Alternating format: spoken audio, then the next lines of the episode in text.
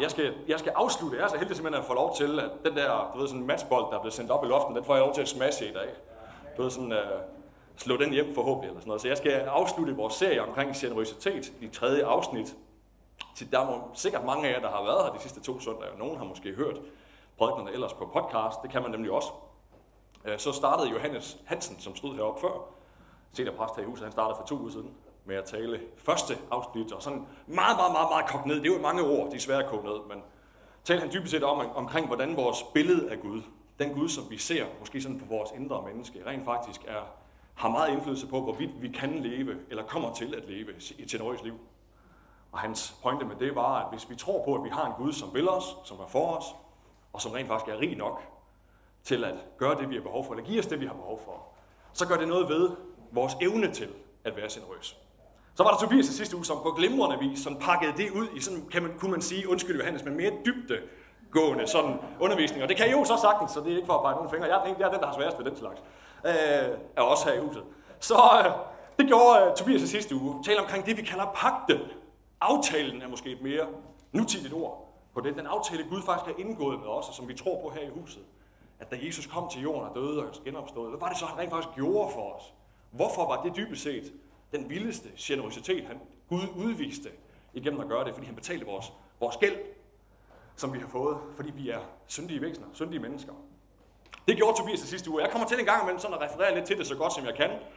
Og jeg skal ellers i dag, sådan håber jeg, inspirere lidt og motivere lidt, og måske sparke lidt bag i forhold til, at de her ting får, får, får et praktisk udtryk i vores liv.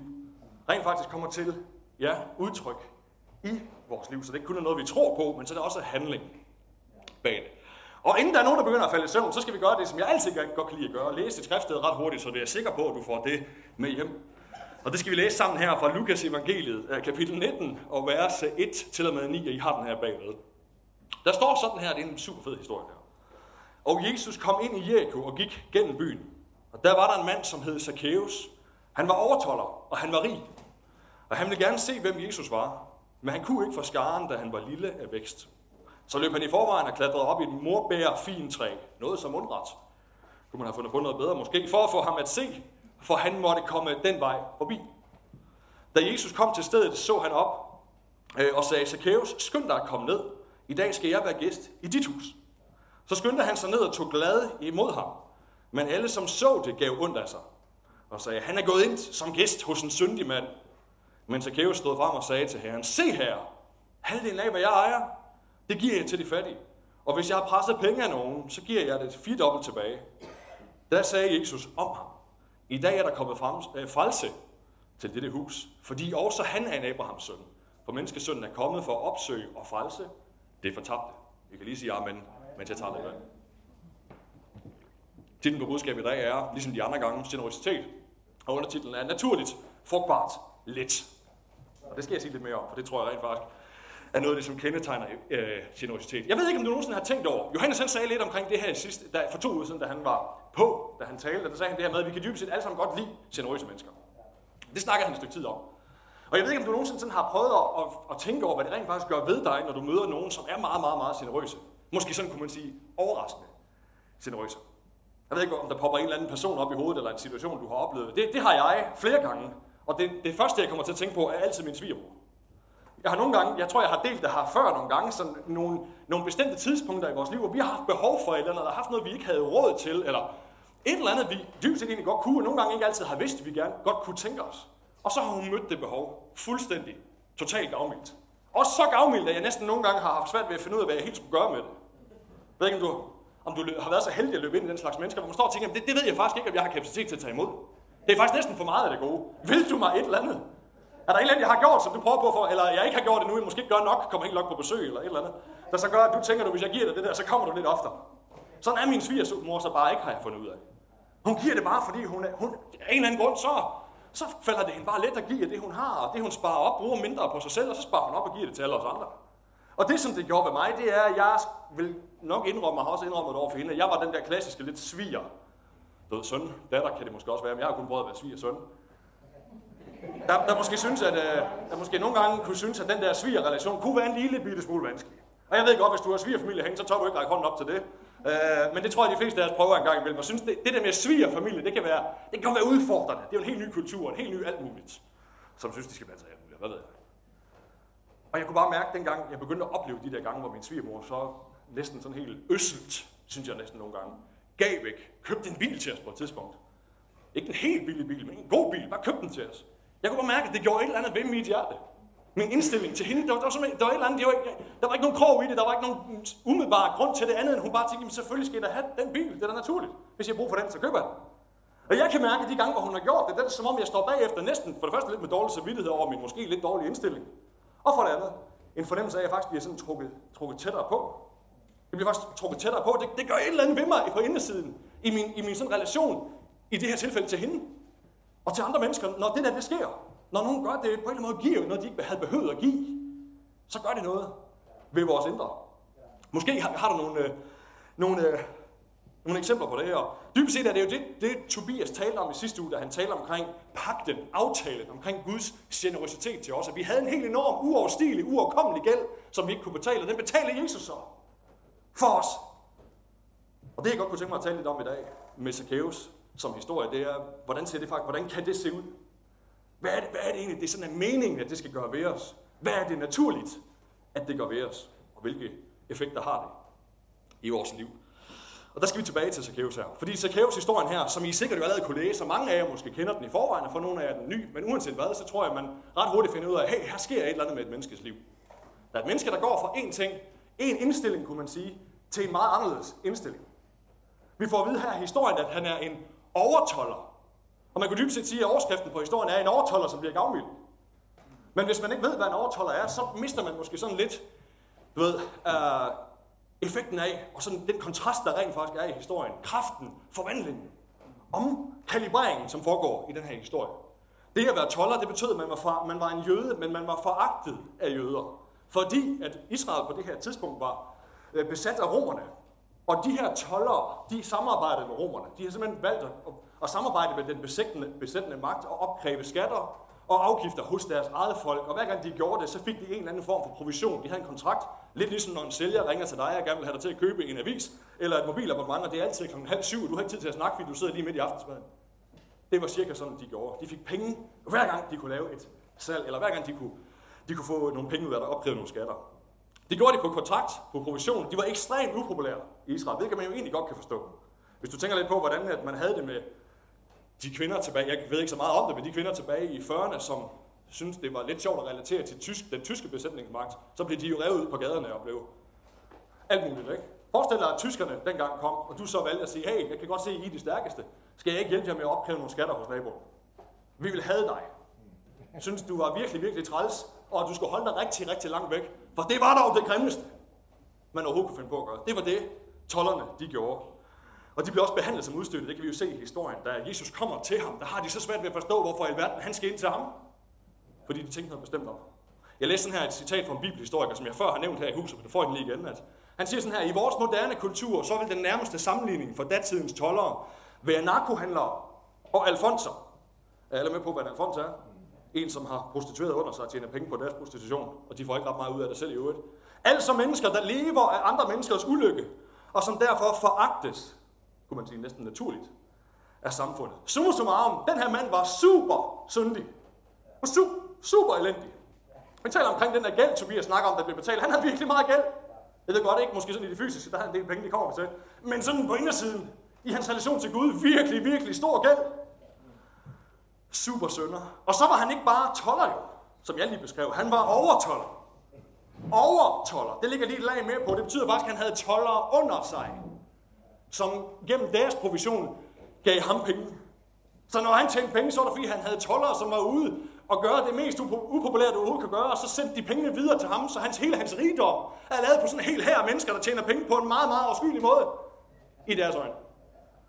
Det var det, Zacchaeus han var. Totalt super, ekstremt voldsom sønder, kunne man sige, han var, ikke? Øh, scumbag, eller hvad man vil kalde ham, en stodder.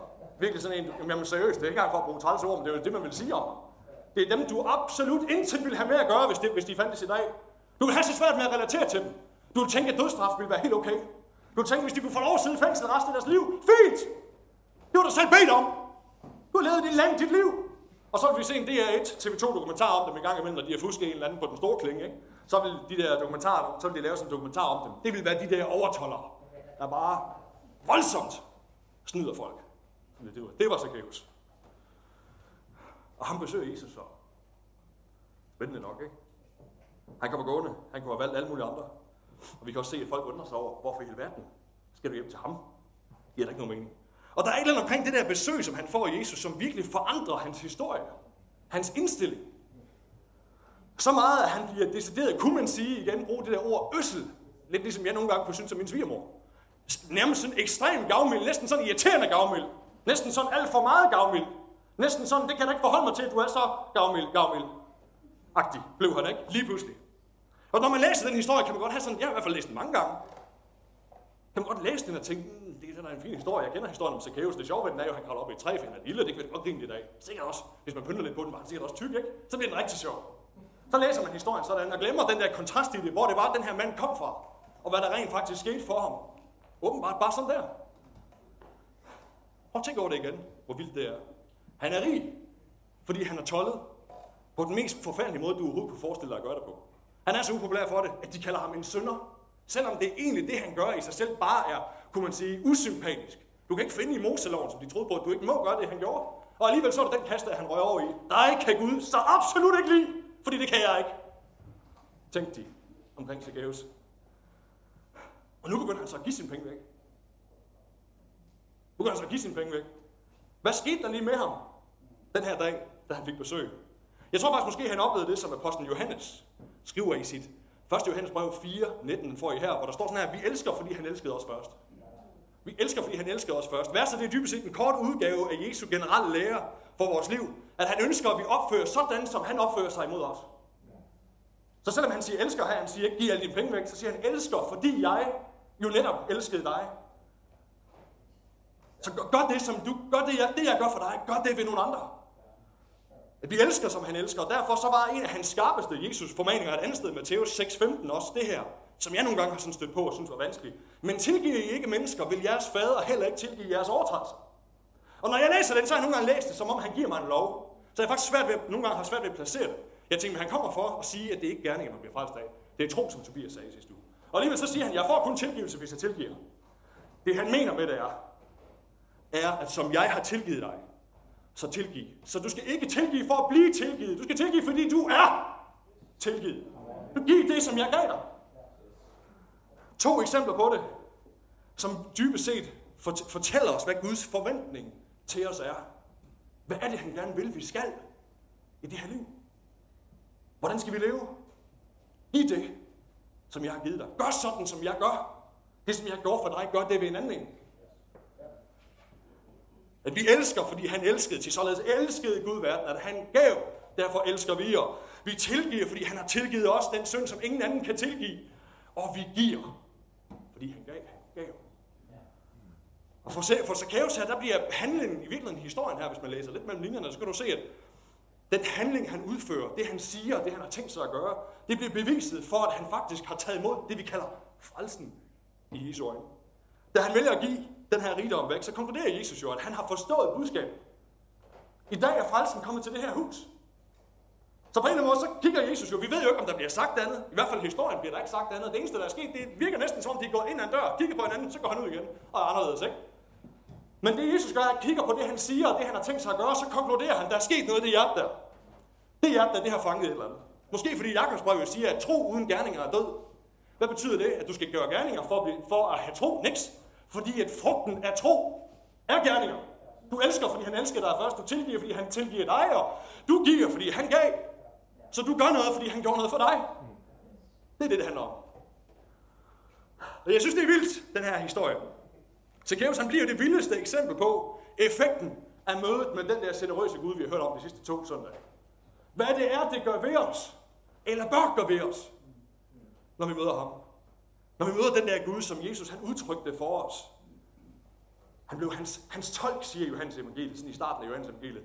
At Jesus han kom for at blive tolken, fordi vi kan ikke forstå, hvem Gud han er og har aldrig kunnet. Så kom han, og så gik han og viste, hvordan ser det der ud. Hvad er det for en Gud, der, hvad er det for en Gud, der er derude? Hvis han er der, hvad, hvad, hvad er han så for en? Ligesom Jesus. Gik på ham. Hvad han gjorde, hvad han sagde. Det er Gud.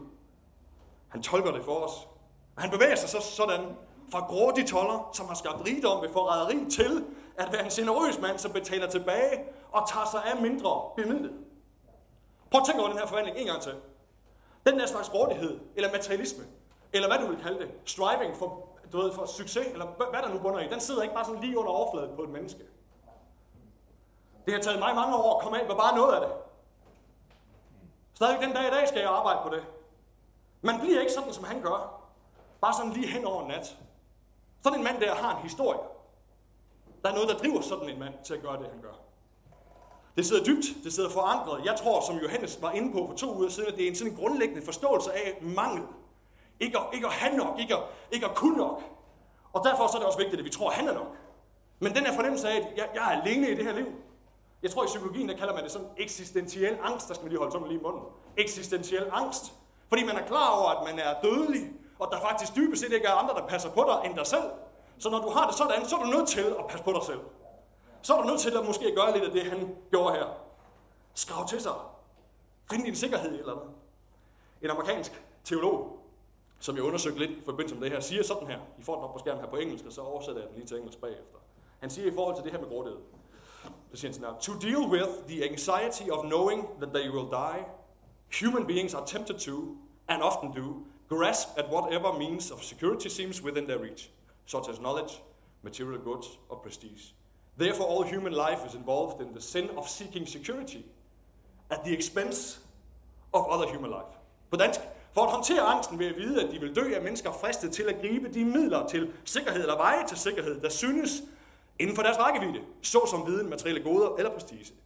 Og derfor står hele menneskeheden involveret i synden at søge sikkerhed på bekostning af andre menneskeliv. Det er da ret interessant med jævnfør Zacchaeus historien, tænker jeg. Han har brugt hele sit liv på at fjerne eksistentiel angst. Det her med, at jeg, jeg skal sørge for mig selv. Jeg er, nødt til, jeg er nødt til at skrabe sammen, for jeg ved jo ikke, om jeg har nok. Så er Johannes også for to uger siden. Det her med at samle sammen måske til min fremtid, fordi jeg er faktisk dybest set bange for, om der er nogen andre, der passer på mig. Så jeg er nødt til at gøre det selv. Gør han. Som kommer af bevidstheden af at være alene, og en eller anden dag kunne dø i usikkerheden, så gør vi det, vi, vi, finder, vi finder, prøver at finde vores sikkerhed i noget, som dybest set er usikkert. Og vi tænker, hvis vi bare får nok af det, så bliver det måske sikkert på et eller andet tidspunkt. Er I stadig med, venner? Ja. Så Zacchaeus han søgte sin sikkerhed i rigdommen, og man kunne sige materiel velstand. Men det forandrer Jesus jo, mødet med ham, på en eller anden måde. For ham. Ikke bare forandring, vil jeg sige, det er total, total rewiring af, hvem han er. Omkalibrering på stedet. Fra minus til plus, fra grådig til gavmild. Som andre ord kan man sige, hans tillid og sikkerhed, som han nu plejer at finde i rigdommen, og det han gør, det finder han nu lige pludselig hos Jesus. Hvordan skulle han skulle gøre det, han gør? Hvordan kan du lave så meget om på dit, dit mindset? Hvordan kan du lave så meget om på dine handlinger, hvis ikke det er fordi, du har fundet den der sikkerhed et eller andet sted? Det må han have gjort. Han må have mødt noget, som han tænkte, det her, der, der kan jeg, placere, her kan jeg faktisk placere min tillid. Jeg kan faktisk lægge den her over, frem for at prøve at skabe den selv. Og hvad er det, han gør, Zacchaeus? Udover at man kan sige, at han jo åbenlyst bliver generøs. Noget, som Gud i øvrigt ønsker os alle sammen. Så er der faktisk to principper, som vi tror på her i huset, når det kommer til økonomi. Vi kommer til at tage penge nu. Omkring økonomi. Han giver faktisk dybest set tiende af sine penge. Og så gør han det, giver gaver, som vi gerne plejer at sige det, når vi er her om søndagen. Ikke? Får også mulighed for det senere. Du får mulighed for at give en gave. Det er nærmest som om, det er næsten som om, at det øjeblik, hvor han får besøg af Jesus, så indser han, som jeg har sagt, at min sikkerhed kan jeg placere et andet sted, så derfor så tør jeg godt give det væk, som jeg har plejet at skrabe til mig, for at have sikkerhed til mig. For jeg kan jo se, at ham, der jeg lige har mødt, på en eller anden måde, så er der noget, der overbeviser mig om, at han, han skal nok sørge for mig. Der er et eller andet ham der, som, som overbeviser mig fuldstændig om, at jeg, jeg er sikker. Den der angst, jeg har for mit liv, den behøver jeg ikke at have. For jeg kan mærke på ham der, Jesus, at det tager han sig af. Og så gør han det, tror jeg. Han kender jo godt Bibelen, han er jøde, ikke? Han har ikke levet så godt efter det gamle testamente. Det er også derfor, de er sure på ham. Men han kender den godt formentlig. Der står sådan her i ordsprogens bog 3.9, at du skal have ære, ikke hære, du skal ære Herren med din rigdom. Med det første af din afgrød. Jeg synes jo, når man læser historien om Zacchaeus, så er det næsten, det springer ret tydeligt ud af teksten her, at Zacchaeus han faktisk ønsker at ære. At gøre tilfreds, kunne du sige. Jesus med sin rigdom. Prøv at mærke til ordene. Se her. Det er næsten sådan ligesom sådan en barn, eller når min datter kommer hjem med en tegning, jeg synes sådan at se. semi-pæn, ikke? Så kommer, kommer hjem og siger, se bare, hvad jeg har lavet, og så skal man lige prøve at finde på en eller anden grimasse. Jamen, det var da, du har da virkelig hygget dig i dag. Eller et eller andet, ikke? Det er der forældre, I ved det. Og nogle af jer, som er bedsteforældre, ved det virkelig ikke. De hænger hjemme på væggen, og man tænker, hvordan kommer jeg hjem igen? Det er næsten som om, at det, det er næsten som om, det er det, han gør her. Se her! Se far, hvad jeg har lavet. Se, hvad jeg vil gøre. Og jeg tror ikke, han gjorde det, ligesom du nogle gange gør, eller ligesom jeg nogle gange gør. Vi betaler vores tid, hvis så tænker vi, så får vi lukket op for Guds kærlighed. Det tror jeg ikke. Jeg tror, han havde oplevet Guds kærlighed i sin egen stue. Og fordi han gjorde det, så blev han overbevist om, at ham der, han er for mig, han er stærkere end mig, han kan alt det, jeg ikke kan, og derfor så tør jeg godt. give det væk. Det er faktisk naturligt for mig. Og give det væk. Du skal ære herren med din rigdom, med det første af din afgrød. Det er næsten som om han fanger det omgående. Lige på det sted der. Derudover så kunne man sige, at hans målgruppe, eller ikke kunne man sige, hans målgruppe for den her generositet, den, dem han tænker skal have pengene, er faktisk meget, meget, meget på linje med det, som ligger på Guds hjerte. Han giver til de fattige. Lad os prøve at læse her i Malakias 3, 10-12. Det er skriftet, vi ret ofte bruger, når vi taler omkring 10. Der står sådan her i første linje. Bring hele jeres tiende til forrådskammer, så der kan være føde i mit hus. Så der kan være noget at give af. Hvad gør Zacchaeus? Det er det øjeblik, hvor han møder Jesus. Han bestemmer sig for, at der er nogen, som ingenting har, som jeg har lyst til at give alt det, jeg har væk til. Jeg har lyst til dybest set at give mad til nogen, som ikke har mad. Jeg har lyst til at give ting til nogen, som ikke har de ting, de skal have. Hvad er det, Jesus, eller dybest, dybest set Gud prøver på at sige til os her? I hvert fald er et af formålene med vores tiende. 10 procent til dig, som, undskyld, det her ikke sagt, men til dig, som måske ikke er bekendt med den, øh, det begreb, så er det, at man giver 10 procent af sin indkomst i starten af måneden for at ære Gud. For at ære den relation. For at ære det, den pagt, den aftale, han har indgået med os. Det gør Zacchaeus her, ikke? Og han ved godt, hvor den skal hen. Han ved godt, hvad formålet af den er. Den skal hen til nogen, som ikke har noget. Fordi det er hele formålet med det. At der skal være føde i mit hus. Så det er altså Guds hjerte, at vi ærer ham med vores rigdom, det læste vi før, og at vores rigdom bliver til mad til gavn for andre. Det vi giver bliver til gavn for andre. Så du får altså faktisk lov til, når du giver din tiende, bringer din tiende, både at ære Gud, som du er skabt til. That is why you are on earth. Det er derfor, du er på den her jord. Og med dit liv at ære ham. Det får du faktisk lov til, når du giver det væk. Samtidig med, at det gør noget godt for nogen. Det er faktisk en god pakke. Faktisk en rigtig god bonden, sådan er, af ting, der lige sker der, som du får lov til, bare ved den lille simple ting, at give dine 10 procent væk. Og derudover, som om det ikke var nok, så lover han dig til gengæld i de næste linjer, lad os lige prøve at læse dem, hvis vi bare får den op igen her. Sæt mig på prøve, om jeg ikke åbner himlens vinduer for jer og udøser velsignelse uden mål over jer, siger Herren. Jeg skammer æderne, så de ikke ødelægger jordens afgrøde for jer, og vinstokken ikke slår fejl på marken, siger Herskars herre, der skal alle folkene prise jer lykkelige, fordi I har et dejligt land. Det er næsten som om, at det der med ære, eller jeg vil næsten sige, at det der med ære og få lov at gøre noget godt for nogle andre med vores midler, faktisk var nok i sig selv. Og så lægger han lige det der oveni, at hey, hvis du rent faktisk tror på mig og tør teste mig, som han siger her, sæt mig på prøve med de første 10%, så se, hvad jeg kommer til at gøre for dig. Se de vinduer, jeg kommer til at åbne, som måske lige nu ikke er åbne. Det er frugten af at gøre det. Det er frugtbart at være generøs. Det giver afkast at være generøs. Det åbner himlens vinduer. Og læg mærke til, hvad han siger. Så jeg udøser velsignelse uden mål over dig. Jeg ved godt, du sidder og tænker, det kan jeg ikke se, Silas. Nej, det kan jeg heller ikke. Det er måske derfor, står uden mål. Det er ikke vores mål. Jeg ved ikke, hvordan han gør det. Det jeg bare kan sige fra mit eget liv er, at siden jeg begyndte at gøre det for lang tid siden, så kan jeg ikke sætte, jeg kan ikke sætte det, jeg har. Jeg kan ikke sætte lighedstegn mellem de penge, jeg har tjent, eller vi har tjent, og det vi har, og det vi har fået lov til at opleve i vores liv. Der er ikke lighedstegn mellem det. Vi har fået lov til at opleve meget mere i vores liv. Vi har fået lov til at have mange flere ting i vores liv. Vi har fået lov til, at vores liv blomstrer meget mere, end det burde kunne gøre med de penge, vi har tjent. Det kan jeg simpelthen ikke regne ud på et Excel-ark. Måske fordi, han siger, det er uden mål. Det er uden for Excel-ark. Det er uden for jeres økonomiske systemer. Jeg gør det bare. Når du, som Zacchaeus, på baggrund af det, som jeg har gjort, den jeg er, den generøsitet, jeg har udvist dig, giver det tilbage igen. Giv en del af det tilbage igen. Så får du lov til at opleve ting, som du aldrig kunne få lov til at ske, eller få til at ske selv. At udøse velsignelse uden mål over os. Det er vilde løfter og venner. Som om pakken allerede ikke er generøs nok i det, han betaler vores gæld. Så ærer han os faktisk bare det, vi, vi honorerer det.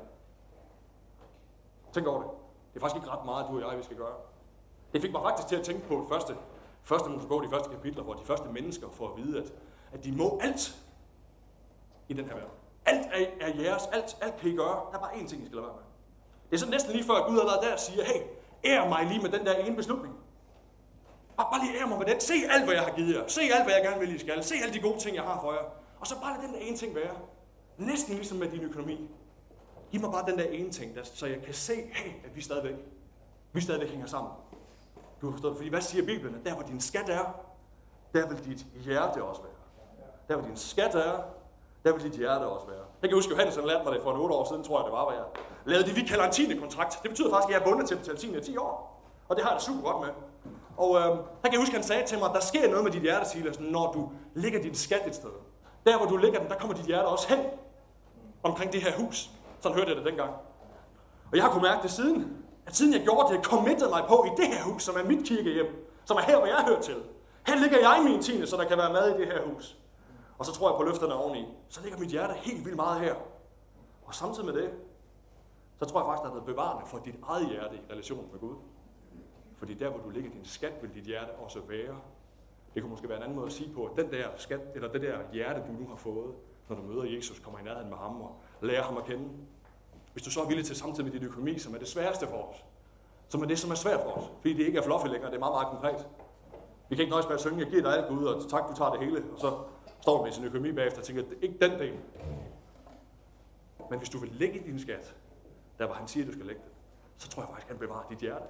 Og hvis der er noget, jeg går gad med mit eget liv og mine børn, så var det, vores hjerter blev bevaret i ham. Tænk, hvis det eneste, der skal til for det måske er, at man ærer ham med sin økonomi. Det er jo fuldstændig latterligt. Det, det er så simpelt. Det, den eneste grund til, at det er svært, det er, fordi du tænker for meget på økonomi. At du læner dig for meget. Og det gør jeg også nogle gange. Der er vilde løfter omkring det her, venner. Og det er som om Zacchaeus her, han synes at forstå det her umiddelbart, som om at det var den naturlige konsekvens af hans møde med Jesus. Og jeg tror for os, at jeg ved det jo, det bliver ofte sværere, end det var for ham. Og jeg tror, at de her løfter, venner, det er meningen, de skal gøre os frimodige. Det er faktisk meningen, vi skal tro på det. Det er meningen, vi skal have og arbejde hen imod Guds billede, som Johannes taler om sidste uge. Vi tror ham for det, han siger. At når han siger, at han vil åbne vinduerne i himlen, hvordan det så endelig ser ud i virkeligheden, så gør han det. At når han vil udøse velsignelser uden mål, ufattelige velsignelser over, så vil han faktisk gøre det. Fordi han er ikke ligesom du og jeg, som ikke holder vores løfter. Han gør det altid. Prøv at læse det her omkring sådan generelt måske generositet, hvis vi bevæger os lidt væk fra tiende delen. Ordsprogenes bog 11, 24-25, som jeg tænker, Zacchaeus lever meget godt op til. Der står sådan her, den ene strøger ud og får stadig mere, mens den anden er urimeligt sparsomlig. Og det fører kun til mangel. Den gavmilde får selv stillet sin sult, men den, der giver andre at drikke, får selv stillet sin tørst. Hvor vildt er det ikke, at du kan få lov til at stille andre sult, og så samtidig så får du din egen stille? Det er rent faktisk det omvendte rige, som Jesus han kommer for at vise os, det er, at den bedste udgave af den her jord, vi nogensinde får, det er, hvis jeg giver dig det, som er mit, og ja, fordi at jeg kan jo regne med, at du har også lært Jesus at kende, så når jeg mangler noget, så giver du sikkert. Så er du generøs. Hvis vi alle sammen var generøse, havde vi ikke et problem på jorden. Vi kunne løse hele Aalborgs problemer, hvis, hvis vi bare startede herinde, venner. Men jeg tænkte, der er ikke noget af det, jeg har, som er mit. Og hvis nogen er sulten, så stiller jeg sult. Hvis nogen mangler, så stiller jeg den, for jeg ved jo, at Gud han ser, når jeg gør det. Og så får jeg stillet min sult. Og det gør Zacchaeus jo i praksis. Og Jesus han bifalder det direkte.